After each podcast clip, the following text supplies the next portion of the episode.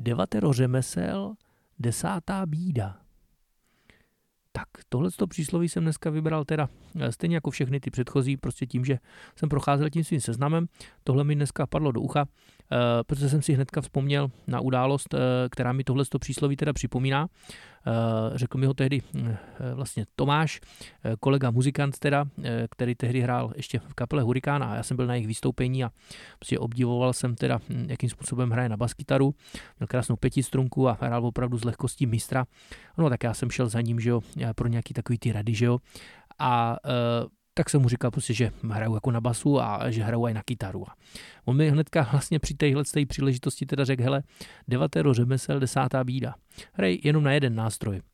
No a e, já jsem vlastně o tom potom doma přemýšlel a říkal jsem si, hele, na tom něco bude, na tom něco bude a e, sahal jsem teda po kytaře. Ne, že bych teda vlastně už na basu nikdy nehrál, nakonec hraju na spoustu jiných nástrojů, ale prostě e, kytaru beru jako hlavní nástroj a mm, ty ostatní e, prostě mám spíš jenom jako takovou jako zábavu nebo koníček, nebo prostě příležitostně e, ťukám, cvrnkám, foukám do všeho možného, ale prostě e, kytara e, od té doby e, byla je pořád vlastně hlavní nástroj. A řekl bych, e, že vlastně e, moudrá rada od e, chytrého člověka, který prostě hrál krásně, e, mi v tomhle tom e, vlastně pomohla a usnadnila mi to. No.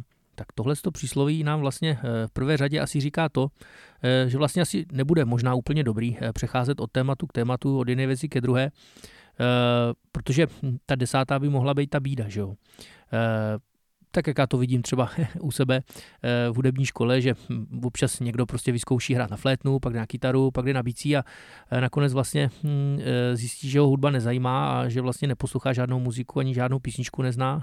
Nebo někdo že ho, zkouší všechny možné sporty a jen co jde od basketbalu přes fotbal, pak airsoft, nakonec šachy a nakonec zjistí, že je nejlepší to doma u tabletu. Jo. No ale kdo může vědět, který to řemeslo je to pravý, kde se vlastně schovává ten vlastně zlatý důl, jak to můžete vědět, že jo, bez toho, eh, než to vyzkoušíte? To prostě vědět nemůžete, že jo. To vlastně není špatná vlastnost vyzkoušet eh, vlastně víc věcí, a když jich je jako k dispozici tolik. Vlastně kdo může vědět, co je to pravý? A jak to můžete vědět, když to že jo, nevyzkoušíte, že jo. To je prostě uh, jakoby druhá stránka téhle té věci. Takže mm, zase by se mohlo říct, že vlastně jestliže vlastně člověk devatero řemesel vyzkouší, pak nakonec vlastně může najít to pravý. Nemusí to vůbec být bída. No.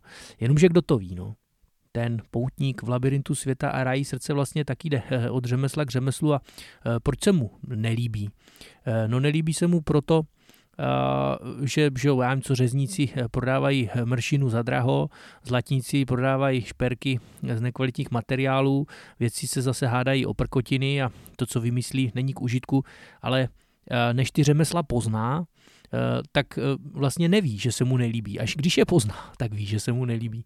Takže vlastně je to jakoby eh, druhá stránka v podstatě té stejné mince. Jak vlastně vybrat to, co bude v životě pro nás to praví. No. Já bych teda jednu radu nakonec přece jen možná měl. Jedno z těch řemesel, který bychom mohli vyzkoušet, by možná mohlo být řemeslo, nebo takový umění spíš, Eh, naslouchat, umění naslouchat, nebo taky řemeslo naslouchat. Totiž kdyby jsme vlastně tímhle s tímto začali, eh, tak bychom možná nemuseli procházet všemi těmi devíti řemesly nebo kolika, eh, než bychom zjistili, jestli se nám líbí nebo nelíbí. Totiž kdyby člověk správně naslouchal, tak by možná na to přišel vlastně daleko dřív. Nakonec ten můj příběh tady úplně ze začátku je přesně o tom. Mm, vlastně eh, jsem si poslechl eh, radu prostě moudrého člověka, který mi neřekl, hrej na kytaru, že jo, ale prostě já jsem v tu chvíli naslouchal. Řekl bych teda, že jsem měl zrovna v tu chvíli správně nastavený eh, přijímač a uh, tak jsem si vybral tu kytaru a musím říct, že jsem vlastně nikdy nelitoval, že se to uh, stalo jako mým hlavním vlastně oborem vlastně celoživotním. Uh, myslím, že jsem vybral dobře. Uh, a uh, vlastně klíč spočívá v tom, že jsem v tu chvíli zrovna naslouchal. No a uh, tak bych doporučil teda všem, pokud jste tady tohle řemeslo ještě nevyzkoušeli, tohle řemeslo naslouchat, tak všem ho doporučuji k vyzkoušení a možná, že budete překvapení. No a samozřejmě taky bych přál všem, aby vlastně ta desátá nebyla právě ta bída. Tak to je vše, děkuji za poslech a mějte se